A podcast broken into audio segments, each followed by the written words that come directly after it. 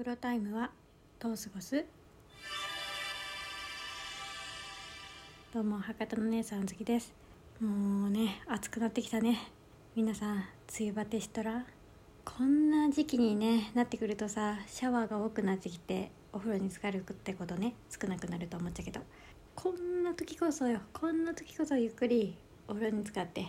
体の疲れを取りましょうということでね、今日はお風呂の入浴剤のお話。お便りね、ずいぶん前にいただいておりました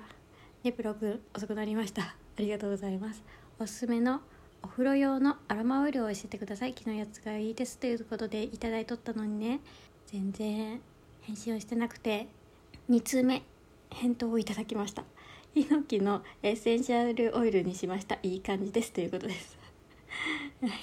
本当に遅くなってごめん。変えたんだね、無事にね。よかった。私もお風呂の中に入れる気系の香りやったらヒノキを一番におすすめしようと思っとったのよ。だけどね、さすがだなと思いながらね見よったわ。これ見ておすすめのエッセンシャルオイルは検討できんかったっちゃけど、個人的にね今の時期プラスアルファでこれ入れるといいよっていうおすすめの香り、そして使い方、注意事項、これを今日はね綴っていこうかなと思っております。まずね、ネプロ君がチョイスしたヒノキ最高免疫力上げてくれるし、呼吸器系統も整えてくれるけん、咳が出る人、私ね今ちょっと咳がね結構出るっちゃけどさ、だけどねヒノキを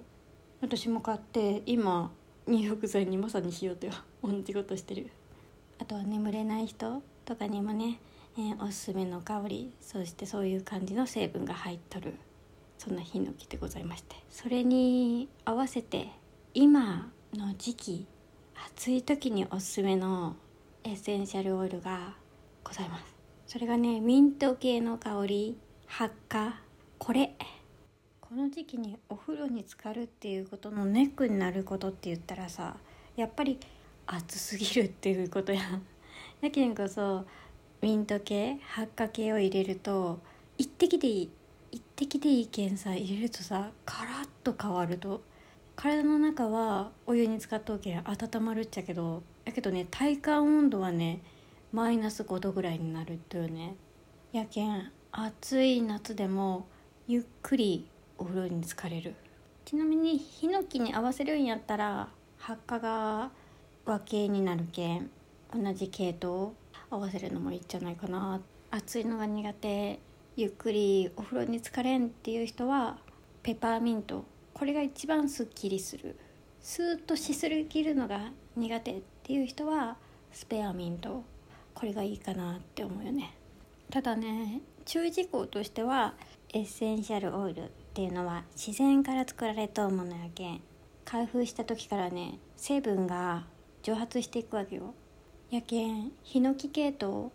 樹脂から作られたやつは開封して1年ぐらい、ミント系とか葉っぱから抽出したやつは開封して8ヶ月ぐらいの間にね使ってしまうのがおすすめ。成分が劣化して酸化しとうやつは皮膚刺激とかも強くなるけんさ、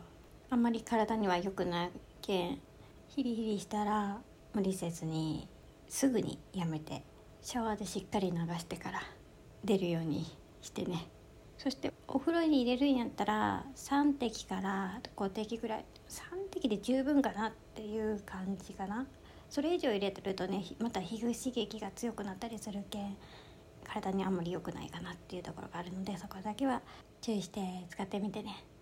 エッセンシャルオイルお風呂の中に入れるときポトポトポトってね、そのまま直接入れるとさ水に溶けんのよ。やけんねそのまま入れるともったいない。なので何かの媒体に混ぜてお風呂の中にぶっ込んでねその媒体が何かっていうと、お塩、重曹とかそういうもの。塩はね発汗作業を促してくれて、重曹は肌をねツルッツルにしてくれる。どちらかだけでもいいし両方一緒に入れてもいいし、もしくはシュワシュワしたやつが好きやったらそれにクエン酸を一緒に入れるともうねシュワシュワしたやつになる。割合は重曹2対クエン酸1、お塩1。塩どんなの使ったらいいっちゃろうっていうのがわからん人、食用コーナーにある岩塩買ってください。1キロでね150円ぐらいで売っとうけんコスパがめちゃくちゃいいのよ。そしてミネラル分がねめっちゃいっぱい入っとうけん食べるもよしお風呂に入れるものよしっていうね、最高のね商品やけんね、ぜひぜひ、買って使ってみてほしいなと思います。私自身もね暑くなってきてシャワーが多くなったけんさ、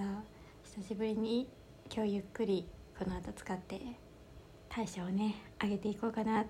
思います。